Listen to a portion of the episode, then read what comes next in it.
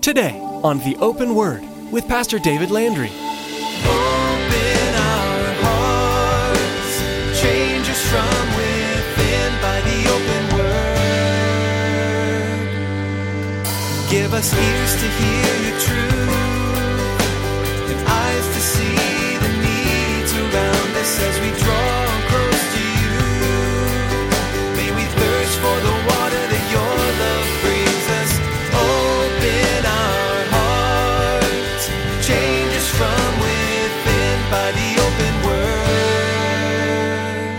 From chapter eight, this half hour of silence, once that's finished, and all this wrath of God is poured out on the earth, all of these battles that come, all these natural and supernatural catastrophes that start happening, these earthly wars, these spiritual battles, these plagues, the deception, all of the persecutions, all of this stuff that's going to be going on in the world. The day of God's wrath has come. Those that have rejected him so far, they're no longer, at this point in time, there's no longer any more chance for repentance at all. Now, time's up.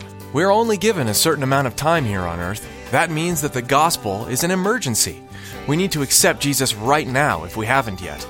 We're not guaranteed even another second. We also need to be sharing the gospel with others. This could be their last day on earth. What we share with them could be the deciding factor on where they go when they step into eternity. Pastor David is urging us to make the right choices with this, because when our time is up, it's up. Well, let's join Pastor David in the book of Revelation chapter eight with today's edition of The Open Word. Open our hearts, change us from within by the open word. If you remember the story back in First Samuel where the statue of Dagon fell over and hit the threshold because, again, God was moving at that point in time, and he knocked over the, the statue of Dagon. And so for them, in part of their pagan worship, they would not step on the threshold. Most all of us know. Step on a crack, break your mother's back. You've heard that, right? Okay, it's kind of the same kind of an idea, except they took it seriously. Don't step on the threshold because Dagon fell down upon the threshold. That's where he broke, you know, into pieces. So even believers were moving in superstition. That's kind of bizarre when you think about it. How many things superstitious do we do? Uh, I'm not going to walk under a ladder. Why not? Yeah, why not? Well, a black cat walked through there. No, I got to go. That's ridiculous. I mean, there are so many foolish things that I see even believers, you know, say, well, yeah, no, I don't do that. Oh, it's ridiculous. The Lord does not take pleasure in those things. For them here, it was particularly a part of pagan worship. Those who leapt over the threshold, who filled their masters' houses with violence and deceit. Verse ten, and there shall be on that day, says the Lord, the sound of a mournful cry from the fish gate. This is where the merchants would come in. A wailing from the second quarter and a loud crashing from the hills. Wail, you inhabitants of Maktish, for all the merchant people are cut down. All those who handle money are cut off. In other words, their entire economy is going to collapse, is what the Lord is saying here. Verse twelve, he says, and it shall come to pass at that day that I will search Jerusalem with lamps. In other words, there's not going to be hiding from God. There's no place to hide. And I will punish the men who settled in their complacency. Listen to what they say. They would say in their heart, the Lord will not do good, nor will he do evil.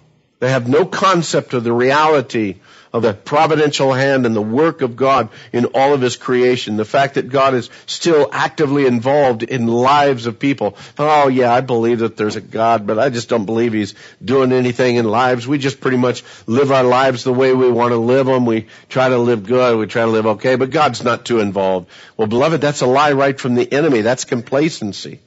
God knows and God is involved, and God desires that you know him and that you walk in obedience to his word. And to say, well, I don't know the word. I don't know what he declares. I believe, again, God has hidden his word in our hearts. And most of us have been around church long enough that we know the right from the wrong. We know the good from the evil. And to say that it doesn't really matter to God what's good or what's evil, again, man, we, we're fooling ourselves.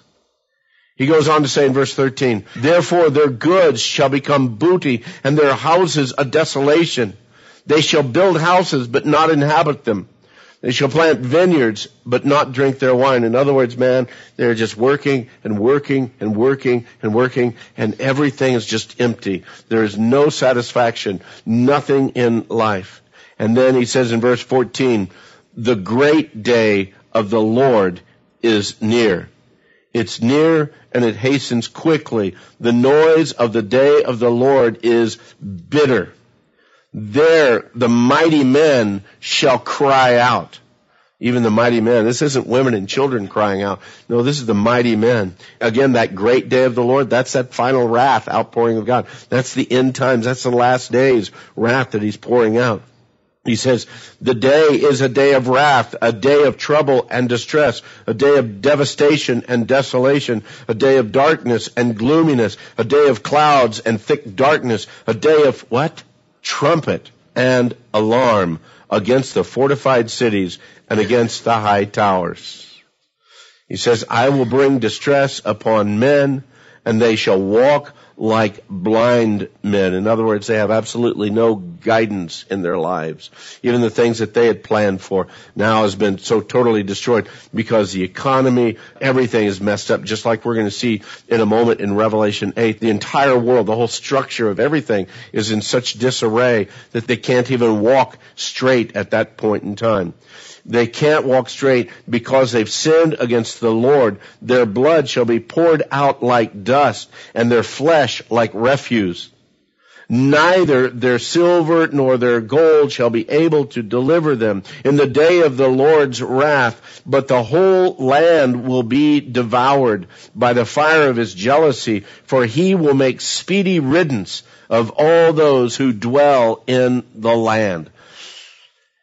Now, that's something we don't want to look forward to. That's something we want to say, Lord, I want to be with you when that wrath comes. I want to be in your presence when all that is poured out into the world. Listen to what he says in chapter two, because I love that in the midst of this, God is still offering the people in Zephaniah's day this time of repentance. All of this is coming. But then in chapter two, God says, gather yourselves together. Yes, gather together, you undesirable nation. He's not saying, all you righteous guys. No, you sinners, come. Come to me while there's still time. He says, come before the decree is issued, or the day passes like chaff. Before the Lord's fierce anger comes upon you. Before the day of the Lord's anger comes upon you. Seek the Lord. There is time for mankind to seek the Lord now. But there will come that time when it's over. They've gone beyond the opportunity that the Lord gives for repentance. He says in verse three, seek the Lord, all you meek of the earth, who have upheld his justice. Seek righteousness. Seek humility. It may be that you will be hidden in the day of the Lord's anger. And I believe that hiddenness for those that come to Christ is, again, what the rapture does for us. Just as Noah was lifted up from the earth during the Lord's wrath upon the earth, uh, literal picture of, again, God's wrath on the earth and Noah being carried above that, picture of the rapture of the church at that point in time. Even in the midst of all that, in the midst of all of this that's coming, God says, come and seek me in order that you will be hidden in that day of my anger.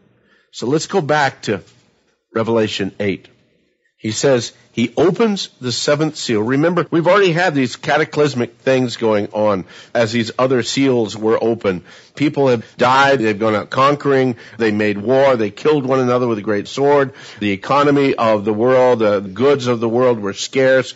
Took a bag of gold to buy a loaf of bread, all of these things. Hunger and death and pestilence came. So all of that's been going on already. Now we come to chapter eight, the opening of that seventh seal, and there is a silence for about a half an hour. What is that silence for?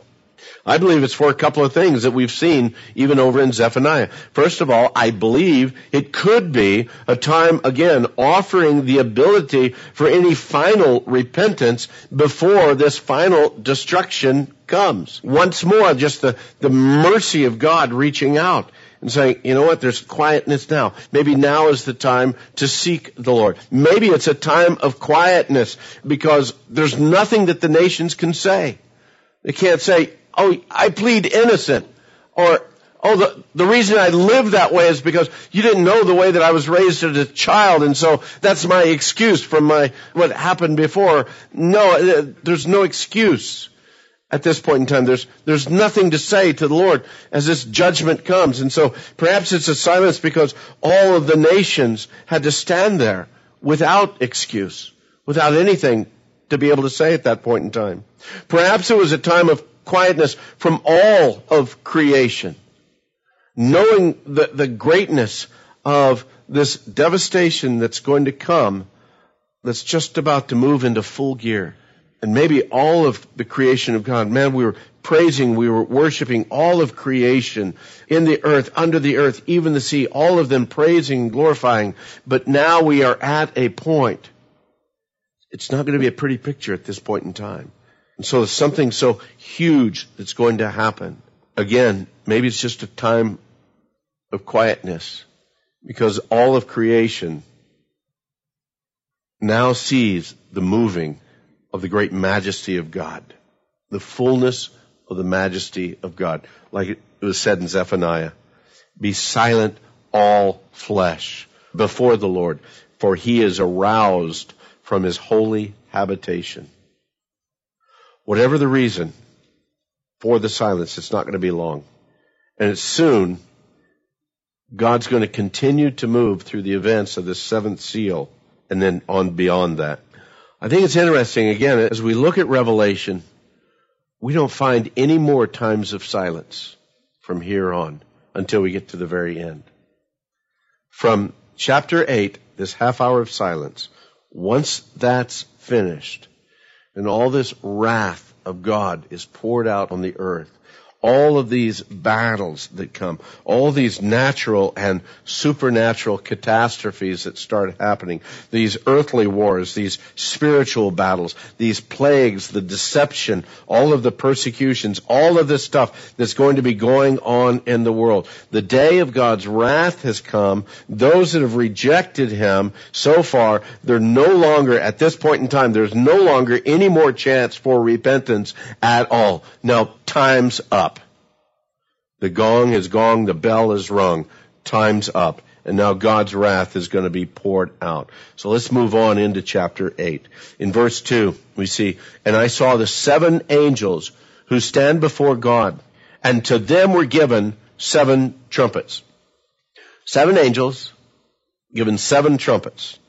Now we're going to see the significance of these seven trumpets and their differences as not only as we move through chapter eight, but also chapter nine, chapter ten, and chapter eleven. All these chapters go into the, the issues of these seven trumpets. But for the Jew in general, and John in particular, the trumpet would have had a very, very significant meaning, a very significant understanding for him. For the most part, in the Jewish culture, the trumpet had three primary uses. First of all, they were used as kind of a general call together. In early Americana, when the, the church bells would just start ringing and people in these small villages would come together, oh, the bell's ringing, something must be happening, let's go and gather down at the uh, town hall area or the, the village center and see what's going on. Trumpets were the same way for the Jew of that time.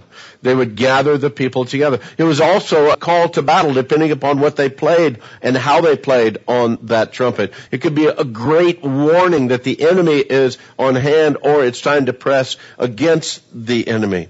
And then the third way that the trumpets were used is to announce special times, uh, feast days, uh, services, worship services, those kinds of things. So three different ways. Well, the first six of these trumpets, they're going to be sounding, but they're going to be sounding in preparation of some great calamity that's coming on the earth. When the seventh or final trumpet is sounded, that's going to be in chapter eleven. And it's going to be a declaration, and it's actually going to begin a time of worship in chapter eleven. But for right now, here in chapter eight, verse two says seven angels given seven trumpets. So let's move on. Verse three. Now there's another angel, an eighth angel. It says, then another angel, having a golden censer, came and stood at the altar. And he was given much incense, that he should offer it with the prayers of all the saints upon the golden altar, which was before the throne. And the smoke of the incense with the prayers of the saints ascended before God from the angel's hands. This other angel, we don't know a whole lot about him, but he carries this golden censer. And maybe if you grew up Catholic, you knew what that censer was, but in essence, it was it was a bowl and on a long chain, and the priest would walk around with the incense burning in it, and that would be, again, symbolic of the prayers that were going on. This is where, again, the altar itself was located just outside the veil of the Holy of Holies. And this is where the priest would burn the incense during those times of the morning and, and evening prayers. This angel, this particular angel, was given much incense. And I believe that symbolizes the amount of prayers, the great amount of prayers of all of the saints that have been offered up through the ages.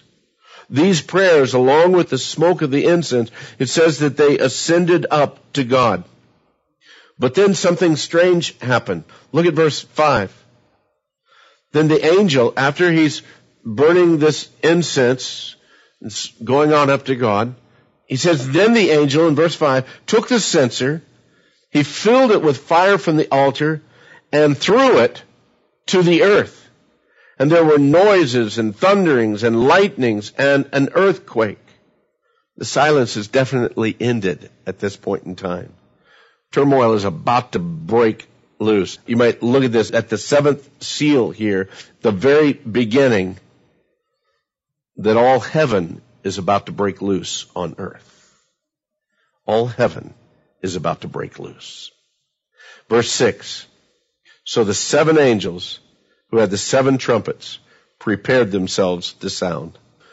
The first four trumpets sound, they're going to bring natural disasters to the earth and to the immediate heavens, to the sun, the moon, the stars, at least to our atmosphere. Listen to what he says in verse seven. The first angel sounded, and hail and fire followed, mingled with blood, and they were thrown to the earth. And a third of the trees were burned up, and all the green grass was burned up. Have you guys been watching the news? Anybody been watching the news about all the fires going on in the western states right now? It's just absolutely amazing. But you know what? That ain't nothing compared to what's going to happen. They say that right now, and I, I checked this out today at the U S D A, Department of Agriculture, the Forest Service, their website. Do you know that as of today, there are at least twenty-three large incident fires that are going on in the western United States. Now, we're not even talking about the fires that are going on in Arizona. They don't even count them because they're not large incident fires. But we're talking five major fires in California right now, one in Colorado, Nevada has two, Oregon six, Utah one, Washington three. There is a total of seven hundred thirty-five thousand acres in the western United States that are on fire. That's a lot of fire. The year-to-date statistics, there's been over thirty-three thousand one hundred eighty-five fires, and they burned over one point six million acres. And we think, that's huge. That's outrageous. That's not even point Zero one percent of a third of the trees and the grass that's on fire. And this says a third of the trees are going to be burnt up. Now, it seems, as he's saying this, the words that are used for the grasses as well as the trees refer actually more to agricultural food sources. Some have said that it refers primarily to fruit-bearing trees and to the grains, you know, the, the wheats, the corns, uh, the barleys, all those kinds of things, that all of that, one-third of all of that would be true. And again, just as bad as one-third of all the trees and all the grasslands, one-third of all the fruit-producing trees and the fruit-producing grasses and fields would be just as bad, again, because of the massive disruption of, of the food supply. Because this isn't just a local thing. No, what does he say? Of all the earth, it was thrown to the earth, a third burnt up of all the trees and of all the green grass burnt up. Whatever the case, this first trumpet now is blown. And again, we see the burning, we see the waste of the farmland. We look today and the massive farmlands that we have in our country. And you can kind of like look at a map of the United States, bring into the center of it, go from North Dakota to South Dakota to Nebraska to Kansas to Oklahoma and Texas. That's what they call the breadbasket of the United States.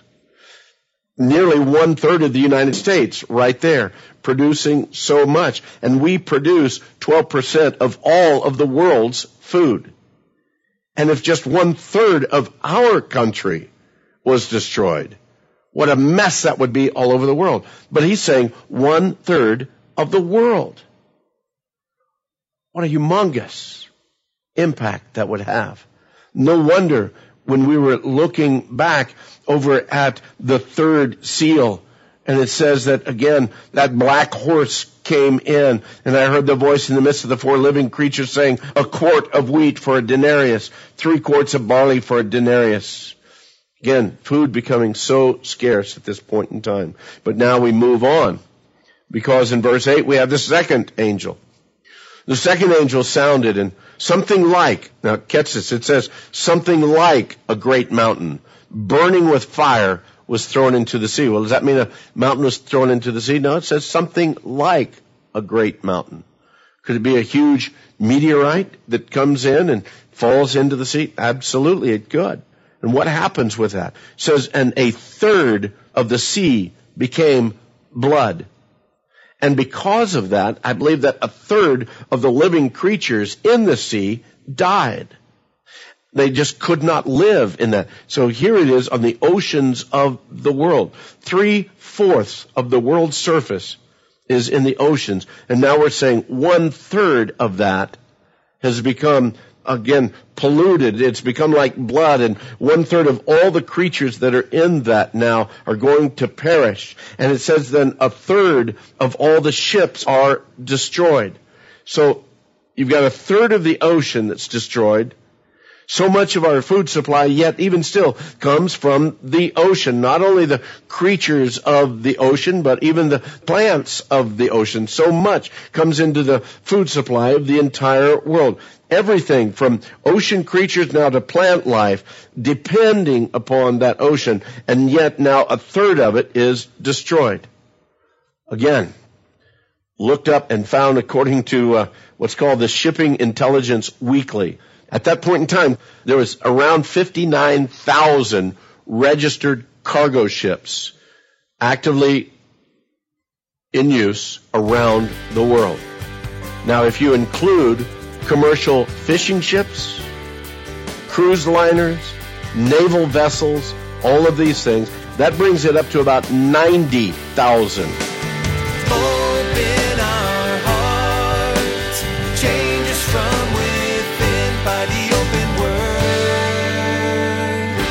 Pastor David Landry has been taking us verse by verse through the book of Revelation, and we know you'll want to come back for more. If you'd like to hear today's message again or listen back through other teachings, you can find them all at the open word dot com under the Teachings tab. We hope today's message has touched your heart, settled some questions you've had, and maybe even caused you to ask a dozen more. If you do have questions, we'd love to do all we can to answer them. Please give us a call at five two zero, eight three six, nine six seven six. We'd love to pray for you, too, and learn more about your journey of faith. Once again, that number is five two zero, eight three six, nine six seven six. We believe that God has given us the church so that we can learn more about Him and about living together in community. Are you a part of a local body of believers? If you're in the Casa Grande area, Pastor David has a special invitation for you. Thanks for listening to The Open Word. If you're in the Casa Grande area and looking for a church home, I'd love to meet you and shake your hand. Welcome you to our community of believers here at Calvary Chapel of Casa Grande. We meet weekly on Saturdays, Sundays, and Wednesdays for a time of worship, fellowship, and studying the Bible. You'll be able to find out more about us and get directions by visiting the open word dot com. And under the links at the bottom of the page, click on Calvary Chapel of Casa Grande. I look forward to meeting you. Thanks, Pastor David. That's all we have time for today. But join us to learn more from the pages of Revelation right here on The Open Word.